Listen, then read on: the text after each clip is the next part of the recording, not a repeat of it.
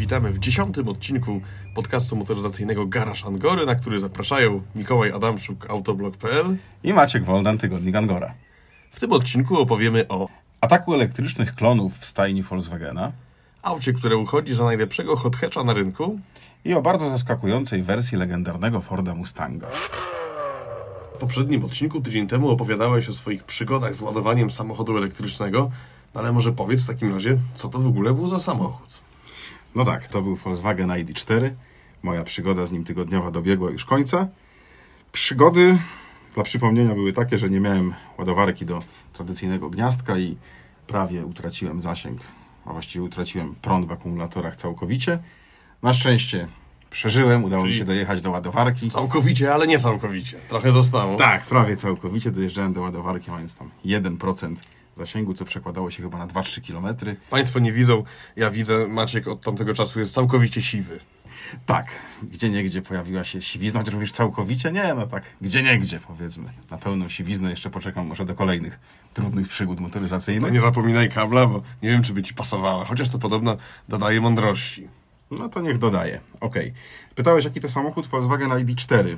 Hmm, nazewnictwo w Volkswagenie stało się teraz już dość proste, jeśli chodzi o te nowe elektryczne samochody, bo pierwszy był ID3, teraz mamy ID4, czwórka, większa od trójki. Prosty układ. Czyli crossover. Tak jak ID3, tylko trochę większy. No to już w poprzednim odcinku mieliśmy takie dywagacje, co jest crossoverem, co jest SUV-em. Na stronie oficjalnej Volkswagena wyczytałem wołami, że jest to stuprocentowy elektryk, stuprocentowy SUV. Okej, w każdym razie jest to samochód e, trochę podniesiony, tak? Nie jest to sedan czy klasyczny hatchback, tylko raczej e, auto takie no, ze zwiększonym prześwitem. No Okej, no tak, ten prześwit jest trochę yy, faktycznie No co, wyższy, ale, dobrze- ale to nie jest samochód terenowy. Dobrze to razu- wygląda? Jak tam stylistyka ID4? Wygląd, jak wiadomo, rzecz gustu. Yy, wszystkim naszym słuchaczom powiem, że jeżeli oglądali ostatnie Mistrzostwa Europy, to mieli okazję zapoznać się z tym No samochodem. właśnie, no właśnie, słynne auto. Tak, bo taki miniaturowy egzemplarz zdalnie sterowany wjeżdżał na boisko, dowoził piłkę e, piłkarzom przed meczem. W ogóle Niemcy, e, Niemcy, Volkswagen mocno promuje teraz ten model. Przeszła przez media szeroko zakrojona kampania reklamowa. No a ID4 dało się usłyszeć, myślę, że wszędzie. Czyli na temat wyglądu mogą się wypowiedzieć też kibice. Czy im się to podobało, czy nie. No a tobie się podobało? Hmm. Chwilę zastanowienia, czyli sprawa nie jest taka prosta. Sprawa nie jest taka prosta z takiego powodu, że gdybym wcześniej nie jeździł ID3, to podejrzewam, że mój odbiór ID4 byłby inny. Natomiast ID3 był, jest samochodem, który mi się bardzo spodobał. Jak na Volkswagena jest dość odważny. Yy, ma takie ostre linie nadwozia. Fajny, futurystyczny, nie boję się tego słowa, futurystycznie zarysowany przód. Natomiast ID4 jest w pewnym sensie jego kopią, większą kopią. Od przodu, no to już te samochody są właściwie identyczne. Z boku ta linia jest bardziej ugrzeczniona, bardziej łagodna i to mi się podoba mniej. Tyły też są właściwie podobne. ID4, z- jako że był pierwszy, to już skradł ten cały show. Trzy. Wokół. ID3 był pierwszy, tak, i skradł cały Trójka show, przed czwórką, wiadomo. który mógłby być, yy, mógłby się prawda, pojawić wokół ID4. Czyli mi się podoba, bardziej mi się podoba ID3, a ID4 jest takie bardziej zwyczajne. W jakim kolorze miałeś ten egzemplarz? Yy, W tym kolorze, który jest mocno promowany właśnie w kampaniach reklamowych, czyli taki złoty. Czyli taki no ciekawszy, dodawał trochę charakteru tym y, kształtom. Na pewno, bo, bo chociażby wspominana ID3 miałem w czarnym kolorze z szarymi wstawkami i gdzieś ten samochód ginął. No dobra, no to wiemy już jak wygląda z zewnątrz, y, a co się dzieje po otwarciu drzwi? Czy to też jest y, taki kokpit jak w ID3, czy jakoś tam inaczej to wymyślono? Kurczę, powiedziałem Ci, że mm, ID4 z zewnątrz jest bardzo podobny do ID3. No to jeżeli jest bardzo podobny z zewnątrz, to w środku to już jest kalka, kopia. To jest naprawdę deska rozdzielcza żywo przeniesiona z ID3. Czyli styliści mieli łatwe zadanie, kopiuj wklej i do domu i dziękuję. Znaczy, będąc uczciwym, to jeszcze trzeba powiedzieć jednej rzeczy. ID4 jest droższy i wyżej pozycjonowany tam hierarchii yy, I to, i to czuć? Czuć, bo w ID3 narzekałem na to, że było zbyt dużo twardych takich plastików. Yy, W ID4 jest już lepiej, mamy miękkie tworzywa. One na pewno dominują nad tymi mm, twardymi, ale na przykład jeśli chodzi o wykonanie wnętrza Piano Black, cała morze, całe morze, fala, No, czyli ten taki fala fortepianowy, wnętrze. błyszczący lakier, który się strasznie brudzi po chwili. Jeszcze wracając do yy, designu, bo wnętrze ma dwa aspekty, design i praktyczne względy. To... Rzadko idą w parze. No właśnie, a tutaj jeszcze odnośnie tego designu, Tak jak jeździłem ID3 te kilka miesięcy temu, byłem pod wrażeniem, że wow, jaka nowość, coś w ogóle szalonego, jak na Volkswagena, nie ma przycisków żadnych obsługę właśnie, że właściwie wszystko robi się ekranem, tak? Tak, i po kilku miesiącach, kiedy wsiadłem do ID4, te rzeczy mi spowszedniały. Dziwna sprawa, bo już nie było tego efektu wow, nie było szału. Gdzieś to spowszedniało i, I co, i brak trochę, fizycznych przycisków, wszystko robimy wyświetlaczem. włącznie z takim przedziwnym sterowaniem lusterkami, które masz niby Mhm. w tym samym miejscu, gdzie zwykle, ale tym samym pokrętłem jeszcze obsługujesz otwieranie e, szyb z przodu, z tyłu. No, można się w tym pogubić i troszkę nie wariował ten samochód. taka oszczędność trochę, tak, że robimy jedno pokrętło od wszystkiego i przełączamy funkcje. Pewnie można się pogubić. Można się było pogubić. Yy, Kontynuując temat wnętrza, no to teraz to, co okazało się największym mm, pozytywnym zaskoczeniem. Ten samochód jest ogromny. Jest naprawdę ogromny w środku. Pamiętasz ile ma długości? 4,5 metra z hakiem. Czyli nie tak znowu dużo, yy, czyli troszkę więcej niż Golf Kombi. Yy, mniej więcej gra w tej lidze, tak? Yy, jak rozumiem, to nie jest auto wielkości Tuarega na przykład. No to jak Golf Kombi gra, dajmy na to w pierwszej czy drugiej lidze, to ID4 jest ekstraklasą pod względem przestrzeni w środku. No, czyli to jest to, mm, na co pozwala nam platforma mm, dla samochodów elektrycznych, bo nie tracimy miejsca na masę podzespołów, które w samochodach spalinowych y, są, No tak? tak, w praktyce mamy chociażby całkowicie płaską podłogę. Aha, czyli z tyłu można przechodzić y, z lewej do prawej, A nawet nie jeśli się. nie przechodzić, to naprawdę uczciwie mogą tam usiąść trzy osoby. Nie jest tak, że ta w środku jest traktowana po macoszemu i, jakoś za karę. Samochód potwornie przestronny. Nie cierpi na ten bagażnik, 540 litrów, jak na ten segment, uważam bardzo fajnie. Poza tym, że ma dużo litrów na papierze, to jest całkiem ustawny. No i tak, jeszcze wrażenie tego ogromnego wnętrza potęgował mi naprawdę gigantyczny, panoramiczny dach, więc jak się rozsunęło, to... Nad głowami też wydawało się, że jest mnóstwo miejsca i pewnie było rzeczywiście. Przestrzeń, przestrzeń, jeszcze No, raz no, przestrzeń. Pamiętam, że plus. ID3 było reklamowane jako samochód wielkości Golfa z wnętrzem y, wielkości Passata. Mhm. To rozumiem, że tutaj mamy samochód wielkości Golfa Kombi z wnętrzem wielkości, no już Tuarega, tak? No, aż tak. No, No może. powiem Ci tak, ja wsiadałem, Mhm. wykonywałem taki pomiar, wsiadałem samemu za sobą. No kłamałbym bardzo, gdybym na cokolwiek mógł narzekać, czy to na miejsce na nogi, czy nad głową. Całe mnóstwo, no ale to jest chyba właśnie zasługa tego, o czym powiedziałeś, czyli platformy dedykowanej elektrycznym autom. No dobra, no to y, wyjdź z tej tylnej kanapy, na której tak wygodnie ci się siedzi, y, wsiądź za kierownicę i opowiedz, jak ID4 sprawuje się podczas jazdy. No to na pewno nie jest jeden z tych y, super szybkich elektrycznych samochodów, którymi się No ekscytujemy. to chwila, przerwa, przerwa. Moc, podaj. 204 konie. No to całkiem rozsądnie. Tak, tylko no właśnie tu jest taka pewna pułapka, bo elektryczne samochody porównujemy z elektrycznymi samochodami. No i przyzwyczailiśmy się, że elektryki, mm, o ile już kosztują, ocenię za chwilę, ale no powiedzmy powyżej 200 tysięcy, to raczej każdy z nich będzie Ci imponował tym Że już przyspieszeniem. mocne wciskanie w fotel i takie sportowe wrażenia. No to tego tutaj nie ma. Przy tych 204 Jest koniach, zwyczajnie, tak? tak, przy tych No 204 bo nie, koniach nie, dam, osiągamy... nie, nie dam sobie powiedzieć, nie dam sobie wmówić, że ten samochód jest powolny. No na pewno tak nie jest. Nie, dlatego powiedziałem o tej pułapce, w którą można się złapać, że no, porównujmy to z innymi elektrykami, Mhm. bo, bo 8,5 sekundy do setki to jest fajny wynik. Do 50 będzie jeszcze lepszy. No tak? właśnie, to, to, bo to do tych, w tych miejskich prędkościach elektryczne samochody naprawdę nie mają sobie równych. Ale no, gdzieś tutaj muszę postawić to ale. Nie jest to coś, czego bym oczekiwał Mhm. po ID4, które kosztuje no, w tej konkretnej specyfikacji 250 tysięcy złotych. To jest masa pieniędzy. Okej, no tak, że tyle można mieć już na przykład Passata, jeżeli mówimy tutaj o świecie samochodów spalinowych, e, który ma 280 koni i osiąga 100 na godzinę w e, 5 sekund z kawałkiem. E, No to już jest zupełnie inna liga. A to powiem Ci więcej, ten testowany e, egzemplarz to była i tak mocniejsza wersja, bo w ofercie jeszcze jest bodajże 150-konna odmiana. Czyli rozumiem, że jak już kupować, no to te 204 to na jest pewno, obowiązek. Na pewno, na pewno, żeby poczuć te, Mhm. chociaż tę część frajdy, jaką dają No elektryczne właśnie, no bo, samochody. no bo to- Volkswagen chciałby, żeby mm, do tych nowych modeli elektrycznych, takich jak ID3, ID4, przysiadali się klienci, e, którzy do tej pory mieli auta spalinowe. Czyli czymś trzeba ich przekonać. No to okej, mamy większą przestrzeń w środku, Mhm. e, bardziej przestronne wnętrze, no ale dobrze by było, gdyby poczuli też e, na przykład rewelacyjną reakcję na gaz e, i to rzeczywiście mm, elektryczne wciskanie w fotel. No, czyli musi być, powiedzmy, że e, pewnie jeszcze trochę więcej mocy, żeby to faktycznie dało się. Tak, no jest akceptowalne, ale na pewno nie jest to coś, nad czym tutaj będziemy się szerzej rozwodzić i, i czymś, czym nie jest to czymś, czym będziemy się nie wiadomo jak zachwycać. Okej. Yy, No ale jak jest w przypadku konkurentów? No bo ID4 na pewno tak, Skoda Enyaq jest tutaj takim rywalem z tej samej rodziny. No tak, bardzo podobnym. pojedynek. Ja nie miałem jeszcze w okazji w ogóle się zapoznać z Eniakiem. No Jakoś przyznam, tak że się nie jeździłem. składało i jestem bardzo ciekawy, Mhm. jak na, na jego tle wypadnie e, ID4. A oprócz tego co? No, na pewno samochody spalinowe lub hybrydy plug-in konkurują jakoś tam już z autami elektrycznymi. Możemy powiedzieć, że to No jest te ten strict- moment. stricte spalinowe samochody mi jest wciąż bardzo trudno porównywać. Wydaje mi się, że jednak to nie ma większego sensu póki co. No to porównujmy z dopasował do elektrykami. ID4? No słuchaj, dopasowałbym przede wszystkim ten samochód, który poznamy już jutro. Bo jutro Okej. wybieramy się na prezentację Audi Q4 e-tron, e-tron Q4.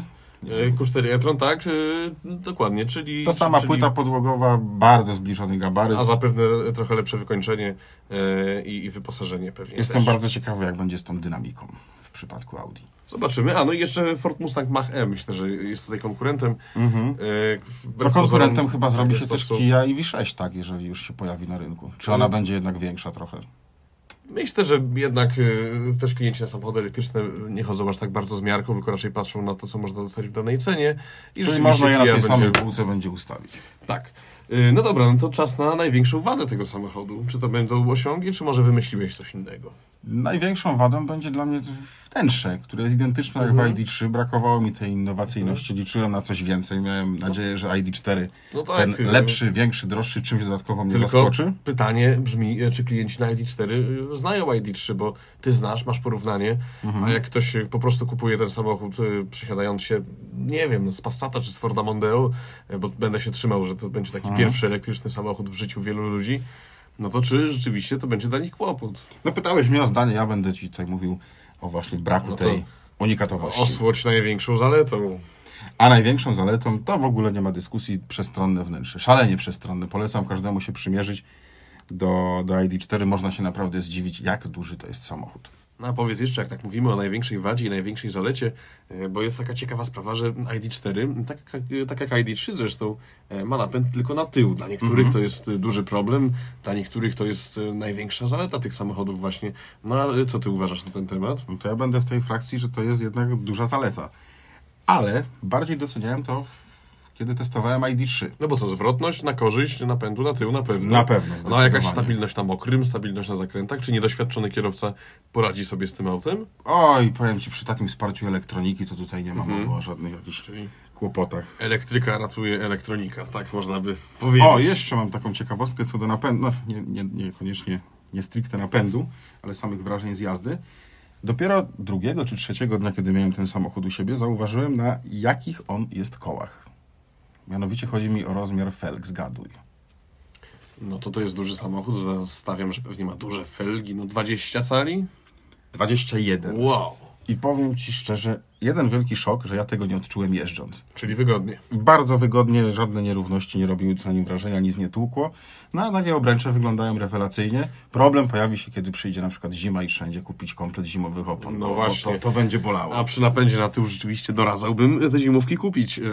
No pytanie, czy gdzieś jest kres tego szaleństwa powiększania felg, czy doczekamy się kiedyś 25 albo 6 albo 30 calowych kół? No Jak myślisz? 21-calowe obręcze w ID4 zdziwiły mnie bardzo, bardzo, bardzo mocno. Czyli w aucie jednak, no tak jak mówiliśmy, wielkości Golfa Kombi i Mhm. e, jednak też grającym, no, nie tanim, ale grającym w lidze cenowej, jednak takiej, no kurczę, no, czy można powiedzieć przystępnej, no jak na samochód No bądź co bądź, no to sama nazwa Volkswagen, czyli samochód Auto- dla ludu, auto ma jednak świadczyć o tym, że ten samochód powinien być względnie przystępny. A takie felgi, ale wyglądają dobrze. E, Dobrze wygląda też następny samochód, o którym zaraz powiem. Musisz mi zadać pewne ważne pytanie, e, kluczowe w naszej audycji. Tak, przechodzę do niego. A więc dziennikarzu, powiedz co masz w swoim garażu. Słuchaj, no uciekamy tutaj od świata samochodów elektrycznych. Jeżdżę taką typową spalinówką, bez żadnej hybrydy. E, No i taką, która dużo pali i brzmi i strzela wydechem. Czyli jak komuś brakuje tych wrażeń w samochodach elektrycznych, no to może się mm, zainteresować tym, czym jeździłem. A co to jest? Jest to Hyundai i30 w wersji N, czyli Ojej. najmoc- najmocniejsza, najgorętsza e, po liftingu. I No, co to ciekawe, trochę wprowadziłeś naszych słuchaczy w błąd, bo on byłby zwyczajnym spalinowym samochodem, gdyby nie ta literka N, No właśnie, która zmienia tam ta naprawdę wiele. Zmienia wszystko. To jest wersja, co ciekawe, z ośmiobiegową przekładnią dwusprzęgłową DCT automatyczną. W końcu. Bo do tej pory i 30N było dostępne tylko z manualem i to był No, niektórzy mówili, że to jest największa zaleta tego auta, ten manual, e, że daje taki mm, kontakt z maszyną i, i pozwala bardziej wczuć się w jazdę. Okej, Ale zgadzam jednak- się, ale jednak brakowało wyboru, tak? Bo No nie właśnie, każdy musi być no tego właśnie. zdania. O to chodzi, e, a jednak e, w tej klasie mm, samochodów automaty są bardzo popularne. Nie każdy chce mm, w aucie, którym jeździ na co dzień, którym stoi w korku, którym jeździ po mieście, mieć skrzynię manualną, dlatego klienci prosili, klienci czekali, klienci czasami rezygnowali z i30N przez brak automatu, a teraz nie mają już takiej wymówki i mogą sobie kupić e, wersję z DCT, czyli taką, jaką jeździłem. Słuchaj, ja jestem, nie ukrywam tego, fanem kompaktów, a usportowionych kompaktów to już w ogóle, więc kiedy słucham o Hyundai 30N, świecą mi się oczy. Ale przybliż naszym słuchaczom, jak ten samochód w ogóle wygląda. No właśnie, bo i30 to jest samochód znany dobrze z naszych ulic, jako jakiś samochód służbowy, jako taka, taki zwyczajny kompakt. Odpowiednik którego- key Tak, tak, którego się nie zauważa, a i30 w wersji N zauważyć już można. Zacznijmy od koloru. No to jest taki błękitny, to jest bardzo charakterystyczna barwa dla wersji N. Nie jedyna oczywiście dostępna, bo można kupić też samochód e, szary, czarny czy czerwony, ale... Białe też są egzemplarze. Tak, Mhm. natomiast y, ten błękitny lakier, szaro-błękitny, jest y, bardzo charakterystyczny. Niektórzy mówią, że to jest taki majtkowy, ale no, jakby się przejechali, to już by nie mówili takich słów wobec tego auta. A oprócz tego mamy parę mm, detali stylistycznych, które odróżniają Enkę od y, nie Enki. Czy rury wydechowe? Y, Rury wydechowe, owszem, agresywne końcówki, zmienione zderzaki z takim dyfuzorem z tyłu, czarne felgi, Rozmiar? 19 cali, No, czyli No przygrywamy tutaj za ID4. No, ale na 21 to już w ogóle by chyba się nie dało jeździć, zaraz powiem dlaczego. E, I spoilerek z tyłu nad, e, nad szybą. Kilka innych e, detali, które odróżniają tę wersję od zwykłej. Nie da się pomylić, powiem tak, nie da się pomyśleć, że to jest zwykłe i 30. No okej, a taki prosty wybór. Powiedziałbyś, że jest rasowo czy tandetnie? Rasowo zdecydowanie w tę stronę. E, zwłaszcza z zewnątrz, e, bo w środku mm, są elementy, które bym może poprawił. Wnętrze oczywiście też trochę różni się od zwykłego i30, wiadomo, że mniej, no ale fotele, zegary, mm, przeszycia, przede wszystkim kierownica, to wszystko wygląda inaczej. A Ale to jest kompakt z tych bardziej czy mniej przestronnych? Powiedziałbym, że jest tak dokładnie po środku. Aha, okej. Czyli okej, można tym wozić rodzinę, bagażnik jest w porządku, przestronność z tyłu jest w porządku, ale jeżeli y, ktoś ma jakieś wielkie oczekiwania w kwestii przestrzeni, na przykład na nogi pasażerów z tyłu, no to bym tutaj poradził mu w tej klasie, no nie wiem, Skoda Octavia bardziej. No taki wybór dosyć specyficzny, jeśli mówimy o Hyundai 30N. No, RS, no może by, może by mogła powalczyć, y, ale we wnętrzu na przykład są detale, które nie do końca mi się podobają, na przykład y, klamki są takie zwykłe czarne, wyglądają trochę jak y, w, w jakiejś takiej taniej flotowej wersji, nie są chromowane, nie są z żadnego takiego ciekawszego materiału. To, to są takie małe szczegóły, ale, ale no może mogłaby, mogłaby ta atmosfera sportowa być tam jeszcze mm, trochę bardziej. Fotele? Bardzo wygodne, da się Czy nie usiąść nisko. takie skrajnie obciskające ciało? Nie, nie, to, to nie są takie kubły zupełnie torowe. To jest taki dobry kompromis między trzymaniem w zakrętach, a wygodą na co dzień i y, w długiej trasie, bo w takiej byłem i 30N, zrobiłem nim y, podczas weekendu około 900 km. O, bardzo ładny dystans. Większość po autostradzie. Y, wstałem, wysiadłem bez żadnego bólu pleców, bez kłopotu, y, bo fotele są dobre, ale jeżeli chodzi o komfort jazdy w ogóle, to trochę bym uwag do tego auta miał. No dobra, jazdy, a więc parę słów o jeździe. No to zacznę od tej gorzkiej strony, bo pewnie się już e, wszyscy spodziewają, że mm, w kwestii osiągów będę mówił o Hyundaiu w samych superlatywach, ale jeżeli chodzi o wygodę na nierównościach, no to w trybie zwykłym, bo tam jest oczywiście wybór trybów jazdy realizowany z efektownego przycisku na kierownicy, w trybie normal ten samochód jest twardy. Tak to Już określę. na dzień dobry, tak? Już na dzień dobry. A w trybie N, bo, bo wciskając przycisk na kierownicy, yy, włącza się od razu taki ostry tryb N. Ten samochód jest niewyobrażalnie, niesamowicie, bardzo okropnie twardy. Na tyle, że nawet autostrada staje się jakimś wyboistym traktem yy, za kierownicy auta w tym trybie. Mm, Nie wytrzymałem długo, mimo że... A nie jechałeś chyba tym słynnym odcinkiem autostrady w okolicach Pyżowic, który jest już niesamowicie wytłuczony, tak mimo tego, że droga jest nowa. Najdłuższe schody świata, nie, no to, to jest przy granicy niemieckiej. Nie, akurat jechałem... yy, Nie, nie, to ja mówię o innym odcinku. Ty mówisz o odcinku do granicy, a ja mówię o tym odcinku yy, A1, która idzie do granicy z Czechami. Okej, no to nie, to akurat tam nie jechałem, y, ale właściwie wystarczy, że nawet zwykły przepust w drodze, taki y, jak mamy na przykład wiadukt, y, to już potrafi dać się we znaki moim plesom y, przez te twarde zawieszenia. Czyli y, w trybie normal to jeszcze da się jeździć, ale w trybie N jest naprawdę tak twardo, że no co z tego, że tam są świetne osiągi, co z tego, że reakcja na gaz w tym trybie się wyostrza, co z tego, że auto rewelacyjnie strzela z wydechu, co po prostu mi się podoba w sportowym kompakcie. Y, Niestety twardość na wybojach jest wtedy taka, nawet na prostej drodze, nawet nie na wybojach, że dla mnie jest to już nieakceptowalne. Może się zestarzałem, może jestem za stary na hotcatche. Oby nie, ale słuchaj, ja jako zagorzały fan y, usportowionych kompaktów muszę zaapelować, żebyśmy osłodzili trochę tę twoją recenzję. osiągi, osiągi, no właśnie, mów. nie- ile moż, ileż można narzekać. E, otóż być może mm, silnik jest tutaj sprawą, przez którą mm, warto e, zdobyć się na wyrzeczenia i zagryźć zęby i jakoś przeżyć tę twardość e, zawieszenia. 2.0, 4 cylindry, mm, TGDI, czyli silnik turbo z bezpośrednim wtryskiem paliwa, Mhm. 280 koni i 392 Nm. Przekłada się to na sprint. 6 sekund bez 1,1, czyli 5,9 sekundy do Okej. setki. No i oczywiście, jako że to jest samochód z automatyczną skrzynią, to ten wynik jest dość powtarzalny. E, Warto zauważyć, że A jest ta procedura startu możliwa? e, można oczywiście, lewa noga na hamulec, prawa noga na gaz i, I potem uderzenie dostajemy, lecimy. tak? I lecimy. E, Warto zauważyć, że i30N jest samochodem wyłącznie przednionapędowym i wbrew plotkom, które gdzieś tam się pojawiały, to napęd na cztery koła się nie pojawił w tym Mhm. aucie. Rozumiem to, bo, bo taki samochód byłby już ciężki, byłby inny w prowadzeniu, zmieniłby swój charakter, a on raczej ma być taki zwinny i lekki. Ale trakcja jest rewelacyjna. Dzięki szperze, która jest w tej e, wersji, którą testowałem, wersji performance. E, zachowanie czy na zakrętach, nawet gdy doda- dodajemy gazu w, w połowie łuku, czy podczas ostrego startu. Nie ma tutaj mocnego wyrywania kierownicy z rąk, nie ma buksowania, nie ma hałasu, nawet nie ma pisku. Ten samochód po prostu startuje i jedzie. Szpera, przód napęd, no to już pierwsze co przychodzi na myśl, jeśli zastanowić się o konkurentach, Megane RS. Co jeszcze by tutaj mogło być? Trochę tych samochodów chyba jest. Tak, segment hothatchy na szczęście ma się nieźle yy, i, i tych samochodów faktycznie trochę jest. No, na pewno Megane RS, tak jak mówiłeś.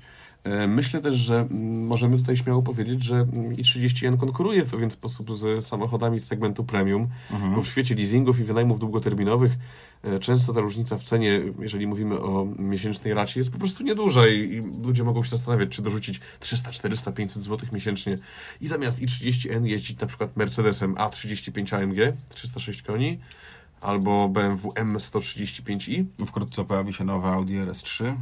E, No właśnie, S3 też e, 300-konne e, konkuruje z i30. No tak, RS3 to jednak będzie troszeczkę To już inna liga. mocniejszym. Tak, tak, tak, tak, to już inna liga. No ale jeszcze mamy usportowionego Forda Focusa. Zgadza się. E, Ford Focus ST mm, bardzo tutaj nam konkuruje. Kia, co ciekawe, nie oferuje SIDA w tak mocnej wersji, bo najmocniejszy Proceed GT ma 204 konie, no, czyli no, możemy powiedzieć, że to jest inna, e, też inna liga. No i Golf, tak? Trzeba Golf GTI, Golf R, kompaktów powiedzieć. Golf GTI, Golf R, dokładnie. E, Ale bardzo wiele głosów słychać takich, że i 30N z nich wszystkich jeździ najlepiej. To może e, wiele osób zaskoczyć, bo e, no bo Hyundai się długo nie kojarzył z emocjami za kierownicą, ale NK dopracowywana przy udziale inżynierów, którzy są znani na przykład z BMW M, zostali podkupieni przez Koreańczyków. No naprawdę działanie układu kierowniczego mm, i działanie tej skrzyni biegów, rewelacja. No bo właśnie można by się zastanawiać, czy automat pasuje do mm, i30N, jak on działa. To powiem tak, e, znowu te tryby jazdy. W trybie normal jest szybko, e, ale jest wyczuwalna pewna zwłoka O. w działaniu. Mhm.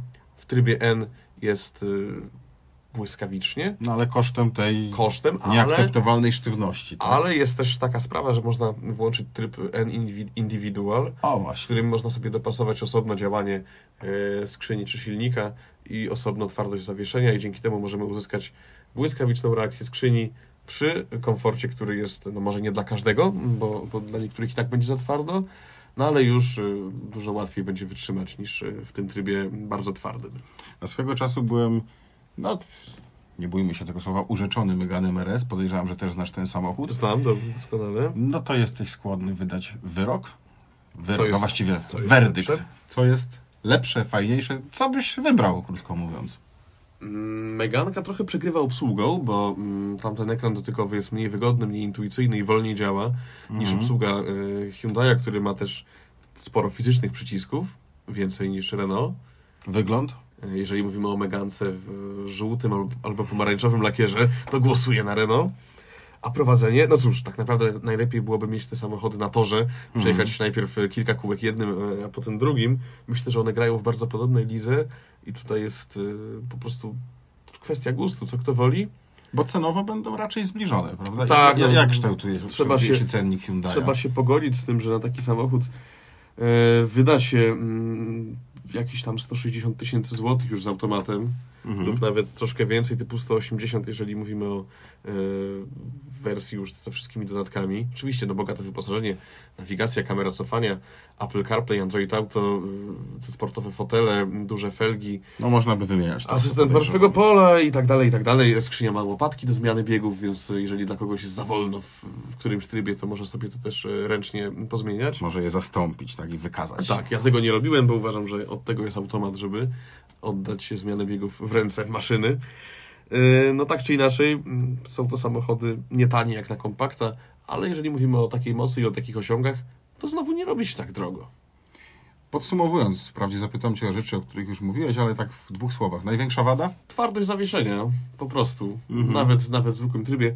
No, niby trudno się do tego przyczepiać w hot hatchu, który no, z założenia jest twardy, No ale, Ale skoro o tym mówisz, to Konkurenci bywają jednak bardziej komfortowi. Yy, Hyundai jest dość bezkompromisowy. Powiedziałbym, że to nawet, no może nie tyle wada, co cecha, to tak ostrzegam. No jeżeli komuś się ten samochód podoba, to po prostu niech się przejedzie i niech sprawdzi, yy, czy odpowiada mu taka charakterystyka, bo są i tacy. Tak, Czy nie? jest. To, to apeluję do słuchaczy, żeby nie bazowali wyłącznie na tym, co mówimy my, ale jednak też niech wsiądą i się przejadą. Polecamy yy, nas słuchać, ale nic nie zastąpi jazdy próbnej. No i z drugiego biegu, na największa zaleta Hyundai i30N. Trakcja i prowadzenie. Po prostu. Na koniec tego, jakby nie patrzeć, jubileuszowego odcinka, dziesiąty odcinek, 10. przypominam, tak? Yy, opowiemy, a właściwie bardziej ty opowiesz o swoich wrażeniach z, no, z takiej dość zaskakującej wersji legendarnego Forda Mustanga. To słowo legendarny tu na pewno nie jest nadużyciem, prawda, jeśli mówimy o Mustangu. Ani trochę. Mustang to jest prawdziwa legenda motoryzacji, a wersja, którą jeździłem, to jest y, najostrzejsza w tej chwili odmiana tego samochodu. Mustang Mach 1. Tak się nazywa. No dobrze się nazywa, dobrze się nazywa. Co to Mach 1 zapowiada? Mach Właściwie 1, co oznacza? Mach 1 jest specjalną, choć w tej chwili nielimitowaną, czyli można po prostu pójść e, i zamówić. To nie jest tak, że jest na przykład 50 czy 100 egzemplarzy na polski rynek. Czyli nie trzeba pędzić już jutro rano do salonu Choć z Forda. drugiej strony myślę, że e, przy zainteresowaniu, jakie to auto wzbudza, no to mogą być kolejki i długi czas oczekiwania.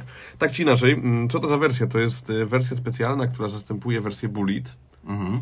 i jest wzmocnioną, ale przede wszystkim mm, wersją, która lepiej się prowadzi. To znaczy, według konstruktorów Forda, to ma być Mustang, który nareszcie jeździ sportowo, no bo No Mustang... tak, Mustang tak stereotypowo właśnie. kojarzy się zbyt, ze zbyt ociężałym, masywnym autem, mimo tych, tego bardzo mocnego silnika, No właśnie. całej masy koni mechanicznych No i tak właśnie, dalej. że raczej auto na prostą, a Mach Mhm. 1 ma być wersją również na zakręty. Czyli co, schudł? Akurat na, kura, na kurację odchudzającą tutaj Ford e, specjalnie nie wysłał Mustanga, ale mm, to, jest, to była kuracja usztywniająca, poprawienie aerodynamiki, poprawienie docisku, poprawienie prowadzenia, no i y, podniesienie mocy, bo zamiast 450 koni, tak jak wersja V8, ta zwyczajna, o ile możemy tak No tak, powiedzieć, tutaj zwyczajne jest słowem dosyć kontrowersyjnym. tutaj mamy 460 koni. 460, a było? Ile? 450. No taka subtelna różnica. Zgadza się, ale e, ogólnie samochód ma być taki bardziej mm, dla kierowcy, no nie wiem jak to powiedzieć, właściwie dla kierowcy, który lubi czasami wybrać się na tor. To Na, jest na, oko, na oko rozpoznasz, że on jest, że czymś się różni, że jest jakąś specjalną edycją? Y, tak, przeprojektowana maska, y, przedni zderzak, y, dyfuzor, y, inny wydech z tyłu, wydech też lekko przeprojektowany, charakterystyczny czarny pas na masce z napisem Mach 1, napisy Mach 1 z boku. Y, Widać, rzeczywiście widać, że coś tu się zadziało, że to jest trochę inne auto. Y, Ważna różnica w stosunku do wersji Bullet. Wersja Bullet to taki charakterystyczny ciemnozielony lakier, Piękny jest ten lak. piękny. Tutaj niestety go nie ma, są inne. Czy miałeś żółty egzemplarz? Mój był pomarańczowy. Pomarańczowy. Charakterystyczny, mi się charakterystyczny jest też taki e, na przykład szary, są czerwone, są niebieskie. E, Tak czy inaczej, e, wersja Bullet była dostępna tylko ze skrzynią ręczną, a tutaj klient ma wybór. Oprócz rewelacyjnej, specjalnie projektowanej dla tej wersji e, w Stanach Zjednoczonych e, skrzyni ręcznej, sześciobiegowej, jest też automat, czyli dziesięciobiegowy automat, lekko dostosowany pod kątem wersji Ale Mach zobacz, 1. jak tu łamiemy w ogóle stereotypy. Specjalnie zaprojektowana ręczna skrzynia w Stanach. Przecież kojarzy się, że w Stanach to tam nikt nie potrafi obsługiwać manualnej Mało skrzyni. tego, e, słyszałem głosy, że jest to absolutnie najlepszy manual w ogóle w historii. Że to jest, Jasna kilku pogoda. dziennikarzy mi mówiło, że Ford Mustang Mach 1 ma najlepszą skrzynię, rę- skrzynię ręczną, jaką obsługiwali. Zaznaczyli tylko, że trzeba mieć trochę pary w rękach, bo to jest skrzynia, która wymaga siły przy obsłudze. Taka, no może to źle zabrzmi, ale tak po męsku powiedzmy. Mhm. Myślę, że panie też by sobie poradziły. A i odnalazłby w tym dużą przyjemność, natomiast y, no, to jest takie, mm, taka skrzynia dla pasjonatów. Nie miałeś tego auta, z tego co wiem, na dłużej do jakiegoś takiego, powiedzmy, pełnego testu, żeby się o nim szerzej opowiedzieć, tylko co, to była jednodniowa przygoda, tak? To była jednodniowa przygoda, co więcej właśnie ja jeździłem wersją z automatem. Aha. Z jednej strony może trochę szkoda, bo mm, No tak, bo chciałbym możesz sprawdzić, potwierdzić tego, czy to faktycznie najlepsza skrzynia w Chciałbym historii. sprawdzić działanie tej skrzyni ręcznej. Z drugiej strony jednak w, w rozmowie z przedstawicielami Forda mm, dowiedziałem się, że większość klientów pyta jednak o automat, no bo to jest tak. Wszyscy chwalą manual Mhm. i, i mówią, że super, że kontakt z maszyną i tak dalej. Tak jak z tymi 31, o którym mówiliśmy wcześniej. No myślę, że to jest identyczny przypadek. Ale jak przychodzi co do czego i trzeba sobie kupić auto, którym będzie się czasami dojeżdżało do pracy albo stało w korku, to jednak klienci decydują się na automat. No i tak też pewnie będzie zazwyczaj w tym przypadku. Yy, Przedstawiciele Forda mówią, że to dobrze, że ta wersja ma automat, bo Bullet ich zdaniem mógłby sprzedawać się lepiej, gdyby właśnie miał też taką skrzynię. Czyli naprawiają błędy. Uczą się na błędach, tak, ale dobrze, że jest wybór. No właśnie, to o czym mówiliśmy też przy Hyundaiu. Super, że klienci mogą sobie wybrać, czy wolą tak, czy wolą tak. Okej, kilka słów jeszcze o wrażeniach z jazdy. Jak ci było za kierownicą tego Mustanga i tego specjalnego Mustanga? Wspaniale. No, klimat z jazdy Mustangiem jest jedyny w swoim rodzaju. Siedzi się nisko, widzi się długą maskę. Auto jest duże, szerokie. Słyszy się niesamowity dźwięk silnika i to tam wcale nie ma żadnych głośników, żadnych specjalnych wzmacniaczy tego dźwięku. Czyli co, mamy taki szczery bulgot? Szczery bulgot regulowany, co prawda, bo można sobie wybrać kilka trybów głośności wydechu. Od trybu dobry sąsiad, trybu cichego, typu wracam o drugiej w nocy pod blok i nie chcę, żeby wszyscy się obudzili. E, Przez tryb normalny, sportowy, aż po tryb tor wyścigowy. Wiesz, chyba, że nie lubisz sąsiadów, to możesz im robić takie pobudki nocne. Albo bardzo lubię, bo ten dźwięk jest na tyle ładny, że właściwie ja bym się ucieszył, gdyby mój sąsiad mnie takim budził. E, Bardzo byłoby to mm, przyjemne. No i e, oczywiście osiągi. Jest to silnik wolnosący 5.0 V8. E, A więc wrażenia z jazdy są no, też specyficzne, bo on musi trochę złapać obrotów, e, wkręcić się wysoko, żeby, e, żeby dobrze jechać. Znaczy, może nie tak. No, Ale też się jedzie dobrze przy tym właśnie, przy tej symfonii dźwięku, tak? Z, z, Jest to absolutnie coś cudownego. Ten samochód jeździ, no cóż, po prostu wspaniale. Co ciekawe, wersja na Stany będzie jeszcze mocniejsza, będzie miała 487 koni, ale myślę, że to już nie jest różnica, którą można by poczuć, bo tu i tu mówimy o bardzo, bardzo szybkim samochodzie. Czyli szybki samochód i pewnie szybko zleciał ci dzień. Szybki, tym- dobrze skręcający, bo tutaj mamy tak jakieś e, regulowane amortyzatory, mechanizm różnicowy o ograniczonym poślizgu w serii, więc nie tylko na prostą, ale też, tak jak mówiłem, na zakręty. Mustang tej obecnej generacji, kiedy trafił do Europy, yy, zyskał sławę z powodu ceny. Stosunkowo oczywiście przystępnej, tak? Yy, jak jest w wypadku tego Mustanga w wersji super szybkiej, super specjalnej, tej wersji Mach 1, o której opowiadasz? No tutaj oczywiście nie można mówić o jakiejś wielkiej okazji cenowej, ale jak na 460 koni i V8, to jest rzeczywiście nieźle. 281 410 zł ze skrzynią ręczną i o 10 tysięcy więcej e, ze skrzynią automatyczną. Takie są ceny, czyli nie przekraczamy magicznych 300 tysięcy, przynajmniej w standardzie, bez dodawania opcji. No i no, jak na 460 koni i V8, no przyznasz chyba sam, że nie jest bardzo drogo. No właśnie szukam w swojej głowie, wertuję jakieś różne zakamarki mózgu, yy, konkurentów. Nie ma, po prostu nie ma konkurentów. Od razu stanowczo ci się wetnę w słowo. Nie ma. To auto jest jedyne w swoim rodzaju, jeżeli chodzi o klimat, o wygląd, o dźwięk. Po prostu Mustang jest jedyny w swoim rodzaju. Oczywiście w Stanach mamy Chevroleta Camaro, Dodge Challengera. Może to są konkurenci, choć też tutaj można by mieć wątpliwości. No dobrze, ale zostaniemy jednak na naszym kontynencie, na bo naszym to nas najbardziej interesuje. kontynencie e, spieszmy się e, cieszyć z Mustanga, póki jeszcze jest, bo pewnie unijne przepisy prędzej czy później albo go e, stąd wyrzucą, albo sprawią, że będzie musiał być jakiś hybrydowy, nie Albo wiem, elektryczny. Mustangiem elektrycznym, co się już w No, sumie dzieje. no właśnie, Te no auta to- są obok siebie, równolegle Tak, tutaj sprzedawane, SUV, ale... tutaj sportowy. E, No, rzeczywiście Mustang nie grzeszy mm, przyjaznością dla środowiska, a, a i niskim spalaniem też nie może się pochwalić. Ponad 20 litrów, takie były wyniki z moich jazd.